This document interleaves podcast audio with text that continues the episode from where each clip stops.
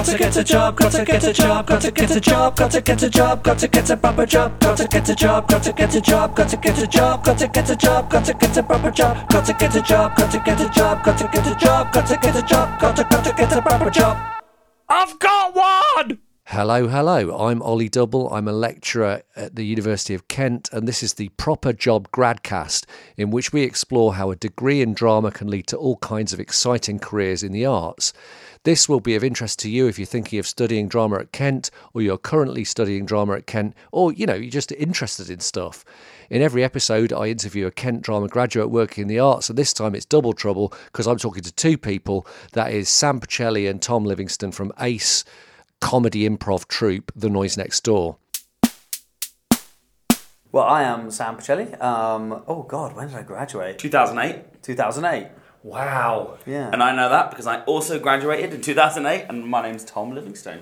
And we are both members of The Noise Next Door, an improvised comedy troupe, currently touring the world, mainly the U K, but also the world. With an added Brussels date. Yeah, that's pretty much, that's pretty much that's it. What the world means, yeah. oh, uh, well, so, so tell me a bit about Noise Next Door. Uh, so we are an improvised comedy troupe. We formed at the University of Kent while we were in our final year here. Uh, we are currently on tour. We do uh, big theatre shows. We also do gigs in comedy clubs, a lot of corporate bookings, uh, about three T V appearances ever. Uh, but we have been... Um, we have been uh, touring since we left university. Or not, you know, we've been gigging since we left university. And, yeah, pretty uh, solid. In fact, our first few gigs were whilst we were still here. Yeah.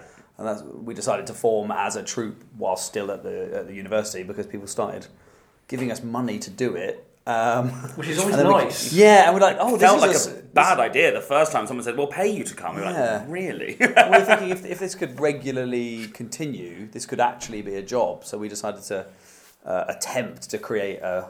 an official company going forward. Yeah. Um, so there was, a, there was kind of a couple of years of it being very difficult to generate enough work to live. A couple of years of second jobs. Yeah. I got fired from a lot of call centres in that time. um, but yeah, after after a few years of, of well, hard, hard work and sacrifice, really, um, then it became a yeah, full-time full-time job. But I mean, to have been doing it for nearly twelve years since you graduated professionally and making a living doing it, that's quite an achievement by itself. We're very impressive people. um, yeah, it, it, it is. You're it's, right, it's, it's damn impressive. Um, it is, though. Yeah, I guess it's it's one of those things where I think that we worked really hard. We were also lucky. You can't you yeah. can't do it without being lucky. We fell into the right things at the right time. We met the right person at the right time. That happens. Mm. What's happened many times in our career, but I think also just perseverance, and we made the call really early on. We sort of said we will sacrifice pretty much everything else. Well, to start with, it was a year. We will do for one year if, for example, I got fired from a lot of places because our rule was um, if there's a gig, you do the gig. And we, I mean, we missed family weddings and yeah. got fired all over the time because we were like, if there's a gig, we go and do it. And we all agreed that for one year we would do whatever it took. And at the end of that year, we went, all right, one more year. And at the end of that year, we went, five more years. And now, yeah, we're twelve years on. So it was just about sort of throwing everything at it for those first two years. As well as, well as the kind of the perseverance and, and the definite luck as well, I think, to to have to create that longevity for yourself, I think the product has to be relatively decent. Uh, you can, relatively. Even if even if it's even if it's not brilliant, uh, you know, if, if it's good enough, you can still persevere and, and and succeed. But I think we really believed in the product early on and thought, yeah, no, people will like this, um, and hopefully, yeah, we've been we've been proved right. People people still come. People still come to see it. People still come. Well, you're here, as we record, you're here doing a four-night run at the Marlowe studio, yeah. um, which, I mean, is quite, you know, that's that's decent because, I mean, that's, that's a, it's a, I don't know, what, what capacity is... one hundred seventy, I think. Yeah, one hundred seventy, and you're going to sell well for each of those four. So that's a lot of people in a, in what is actually a small town, Canterbury. Yeah, we feel pretty lucky that the, the Marlowe has sort of taken us in. And we've only been gigging at the Marlowe actually for years. We used to gig at the Gold Bacon. Uh, we got a lovely offer from the Marlowe, so we abandoned ship and, uh, and went over to the Marlowe. But I think we've been coming back to Canterbury since we graduated. you know, when we first graduated, we used to come back once a month. We used to do a, a monthly show down in Orange Street Music Club. I don't even know it exists anymore, does it? Above Bramley's. I, I think that it's all different names now. Yeah, yeah, but basically a club. And yeah. we used to do monthly shows, and then once a year, maybe once every other year, we'd do a show in the Gulbenkian. We still had some contacts at the university, you included, Ollie. Uh, but, you know, so it was, we had a relationship with Kent and Canterbury. And then I Sometimes think that, it's about finding, yeah. not just about us, it's about finding the right relationship with a venue. Um, yeah, sure. And we've done that really well with the Marlowe, and the Marlowe has a fantastic spread of uh, of clients who come all the time, of regular customers. Um, and sometimes that takes time. Like, even in a city we know really well, it took time to build that relationship with them. But we found that in other cities as well. Like, even we're based in Brighton, but have been to a lot of different venues in that in in the time that we have been a company. And some of them haven't worked as well. And then you find that yeah. relationship. You're like, okay, these guys are good at what they do. We have that a venue called the Komedia in Brighton, which is a great comedy club where we get regular audiences. Um, yeah, and we have that in various cities, but it just takes time to, to work out which ones are best for you. So there's a thing to do with perseverance, making sure that the art is good, making sure that the, what you do is good, and uh, and then networking and building an audience. Yeah, I think that's a a good three-pronged attack there, isn't it? I think that if, if the work you're doing is good and you're confident in it and you feel like it it addresses something that is not already out there, that's that's a big one for us. We yeah. carved a, a niche for ourselves in... Uh, there was no other improv comedy on the circuit. I mean, there still really isn't that much. There's really only one other person that's on the comedy circuit, and there's still so few improvised theatre shows. You, I could list them on one hand. A sort of a, a scale that is sort of like professional uh, earning. People who are earning money off improv is so small. So we did. So there was a gap in the market, which we thought we could be that. And yeah, so I think the work's got to be good. And if you're if you're doing something that isn't currently being done, you've got a good, uh, well, in our experience, a better yeah. chance of. Yeah, and I mean uh, the hard work is important, and it's, but it's also right uh, sensible to work hard in the right areas. Like, we knew that we were performers first and foremost. So we probably shouldn't, at the beginning at least, be doing the admin. Because also that takes away from your craft and takes away from rehearsing and and, and creating um, new things. So we yeah we had another member who did all of the admin. That was yeah. their job. And actually that was a really sensible thing to yeah. do early on. And then later on that, that transitioned and we got agents and tour bookers and stuff. But um, being able to focus and concentrate on your specific area of expertise was a was a really good thing to do, because it can be really overwhelming when you when you've got loads of admin to do. You know, you're trying to set up a company at company's house, or you're trying to um, you know book a tour with a producer, and you're going, I don't know how to do any of this. I know how to muck about and tell jokes. um, yeah, so having the right people in the right places is important. Yeah, at the very beginning when we formed, so it was there were five of us, all graduated in the same year, and then so we were the performers. And then Rachel also graduated from Kent and had focused her degree, her studies on more of the production mm. side of things. So she was the sixth member, and she did handled all of the the real work yeah. so that we could focus on making the product. And it was symbiotic, and we worked together for two years. And then when she sort of realised, ah, these guys are now at a stage where uh, a more longer-standing agent would benefit, she stepped away and worked on other projects. She's doing very well of her own accord now. Um, but yeah, so then when we moved on to sort of graduated to uh, a full-time comedy agent, that's where we sort of parted ways. But she was invaluable in those early times, so having someone Absolutely. That knows what I they're doing. I can't imagine what... But nowadays it's different because you're used to it, and we can do the admin alongside yes. of creating. But then, oh God. We were like, so useless. I was so useless. Yeah. I'm still relatively useless at sort of life and things. Well, I'm glad but, you said it. Um, but yeah, back then... Well, what was I think what was really helpful, particularly with the course studying here, was um, even though we weren't particularly good at specifically the admin, we had an understanding of all the areas within performance. Yes. And that has genuinely been a massive bonus. Like, just knowing a little bit about lighting, a little bit about sound, understanding what it's like to be a stage manager or how long it takes to create props, all yeah. of those kind of things. Unbelievable. You, you, you see people backstage, I mean, I won't mention any names, but you see people backstage at venues just treat some of the staff and some of the techies terribly. Yeah. And these are the people you need for your show. And just a little bit of common yeah. decency, like, is is invaluable. It's amazing how and so under- and even just understanding terminology and knowing how to how to focus a, a light, really helps you because they then trust you, and it's a much more symbiotic relationship. Yeah, really I think, helpful. Yeah, the course here did it does give what well, it gave us that a broad understanding of the whole.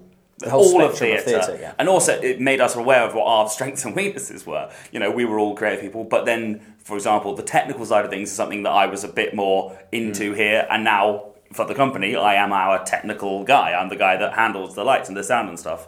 And so that has sort of passed on, but also made me aware I am not a producer. I should not be in yeah. charge of this side of things. And so that's, yeah. And I learnt that, so I didn't do it. So I didn't do it badly, because I was like, this isn't my thing. Let's find someone who's really good at that. But yeah, it, it certainly gives you a broad... Particularly in Edinburgh, that's a really helpful... Doing oh the gosh, festival yes. there, it's very, very helpful because, I mean, we've done that twelve times? We have times? done twelve, twelve yeah. twelve, twelve Edinburghs.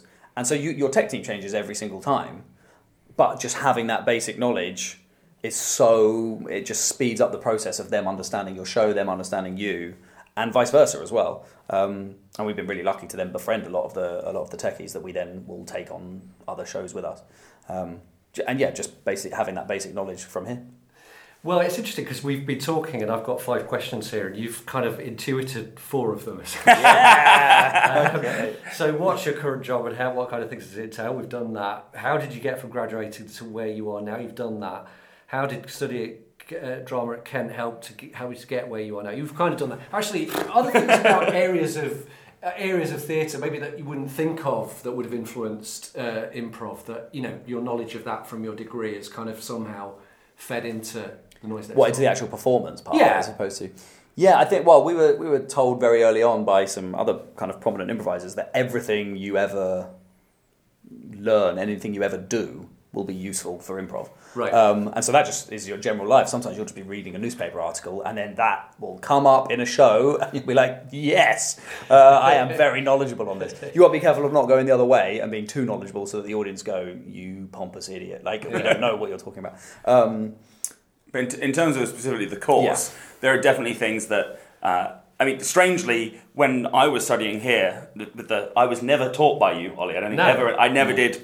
well, I don't know what the, the, the popular performance or stand-up yeah, or yeah, yeah. any of the comedy-focused courses, my sort of path through the the modules was much more about sort of contemporary stuff and, uh, you know, theatre, that you know, less traditional theatre, more modern theatre stuff, um, which... So how did I end up doing this? But actually what that gave me was a really good understanding of how to build shows and uh, about ebbs and flows and about the journey through a piece of theatre. Even though sometimes we go on twenty minutes and just do a load of dick jokes, there's still uh, an, an element of... They're theatrically stru- aware. Yeah, yeah, there's about structure and balance and things like that, which I definitely learned so much from my work doing the contemporary theatre stuff. And I feel that I put that into our... try to put that into our shows. And even though, granted, we're not doing three hours on, you know, the Lebanese Revolution, but... We are, there's still something about the unless way... The audience sh- suggests unless the audience suggests it. But yeah, there's something about the... Noir. Yeah. yeah. Well, well uh, listen, we've got a great film noir bit in the show this year. We have. Oh, that's great. But yeah, like learning about sort of theatre craft yeah, definitely yeah. informed my sort of the way I like to make shows. And even though it's sort of bawdy comedy, it's definitely been informed by I, the... I think we really came... Yeah, as soon as we started doing our own tour shows, we started to... that collective knowledge became really important because you're it's not just twenty minutes in a comedy club, which not anyone could do it, but it's it's simpler um, and it's just about gag rate, whereas in a theatre show, in an hour and a half show, you have to do a little bit more, so you have to have that theatricality that, you know, Tom would have learned about. But we also, in the past, members have also been uh, one of the guys did directing, so that is helpful yeah. in, in directing us. Mm-hmm. Um, me and Robin did the did stand up um, and whilst that means we're naturally funnier than the other guys... Um, it, I love it, the way Tom didn't laugh or crack a smile. Because yeah. it wasn't funny, uh, as usual. Um, I, I think one of the big things about the... Like, it's that common thing about whenever you tell someone that you studied stand-up. Yeah, yeah. It's that, that classic thing you come up against. Oh, how do you teach how to be funny? But it's, it's all the, the things that that comes with. So one of the most beneficial things for me on the stand-up course was just having a forum within which ten people could just get up and... try stuff in front of each other, and that's really important in our rehearsal process because it is improvised. It's really difficult. You don't just write a bit and go, here it is, guys. You need that constant workshopping, um, and that was a, a huge part of um, of what the stand-up course gave me was, yeah, that, that forum of, of workshopping. And also being forced to go and do gigs. Like, you, you have to do this, otherwise you won't pass your degree. Um, and, and I think some of that has then translated into our into our work life, because it's like, we have to go and do this to improve ourselves. I mean, well, to get paid, sure, but um, to go out there, and especially early on, we did so many gigs for free because we were like, we know this product is good. And at the moment, people aren't willing to pay for it because they don't know that.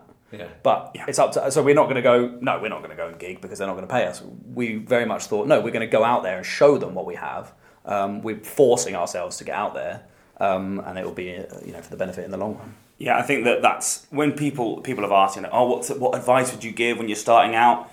I, there's no substitute for stage time. Yeah. You you can practice all you want, um, you know, in, in your room or in a studio, but there is no substitute for being in front of an audience and hearing what you do land in that room. Uh, you learn so quickly.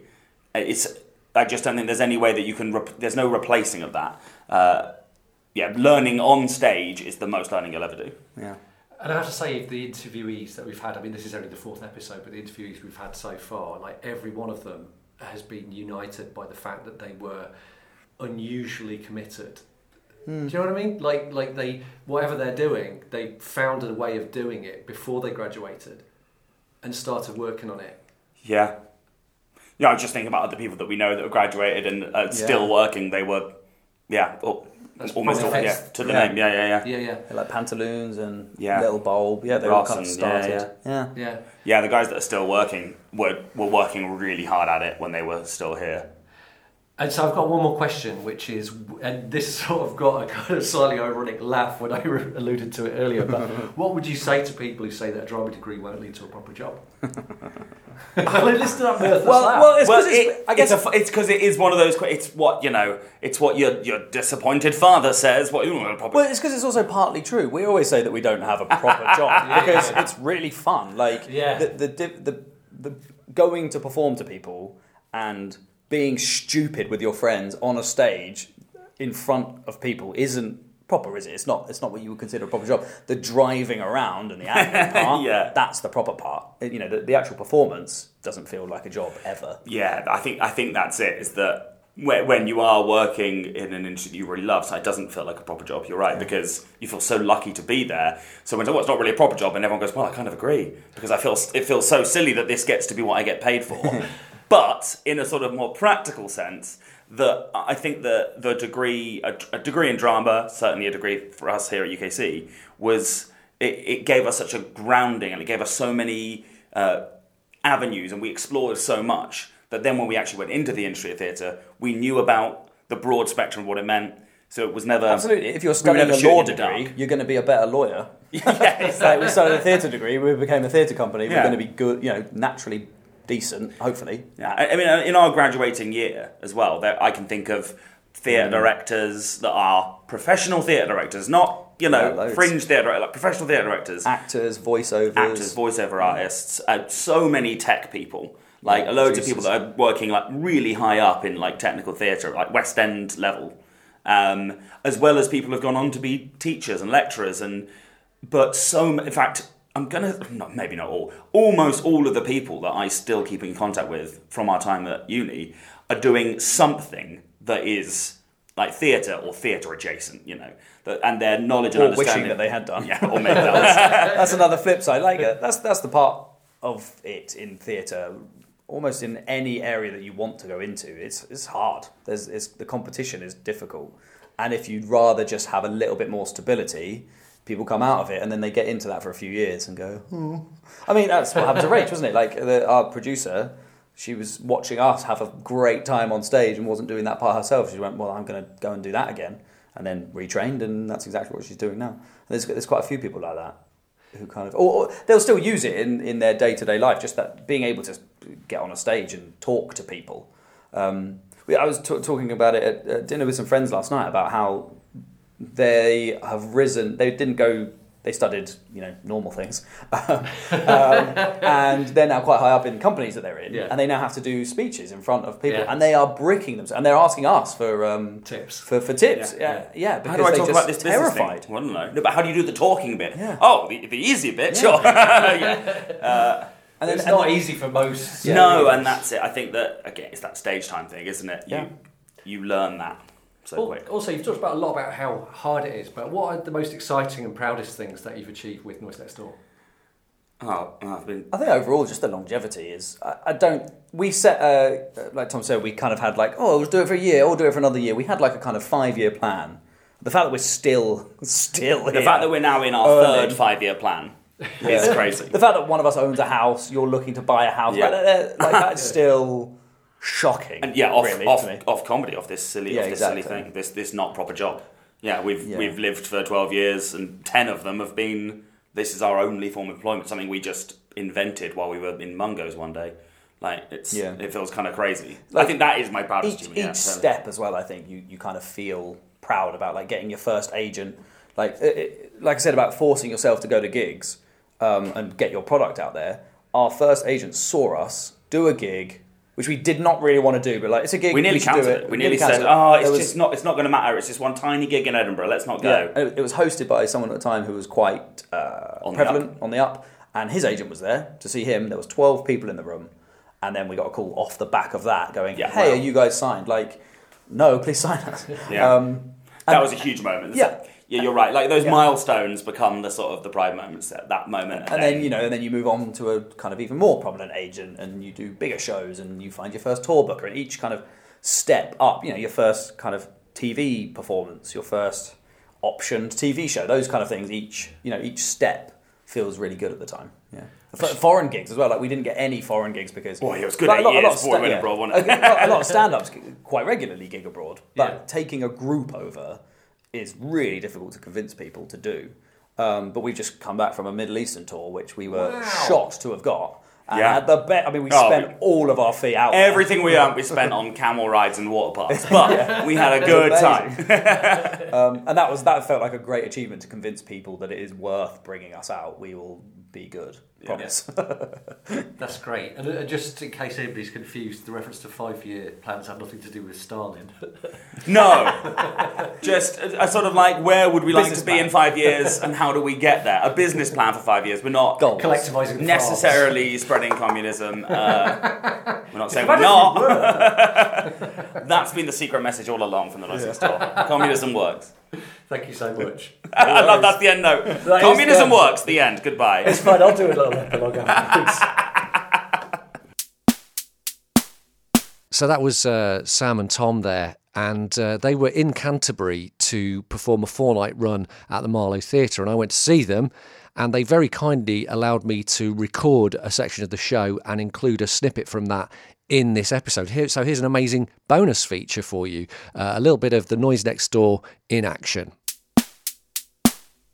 We can sell them windows and we'll make it out of good Alaskan glass. Change. We'll make it out of good Alaskan ice. Change. We'll make it out of walrus skin. I like it. Right, we need to get an expert in to come in and skin the walruses. The walrye. Don't patronise me, Dave. Change. You tell me how it is, Dave. I like it when you teach me stuff, Dave. Teach me something else. Yeah, you love plurals, don't you, oh! you naughty boy? Give me another odd plural. Cacti. I didn't think it was that bad, Dave. What? That was a nice little bonus feature, wasn't it? It, it was a, it was a real pleasure talking to Sam and Tom, and um, yeah, the thing that will stick with me from their interview is that thing of working hard on your creative idea and building an audience, and that's what they did. They went out there, they they worked really hard, and they created a career that will hopefully last them a lifetime, and it certainly lasted them far longer than the original time that they'd sort of allocated to see whether it would work out. Uh, that's all for this episode. We'll be back very soon with another Proper Job Gradcast. Got to, got to get a proper job.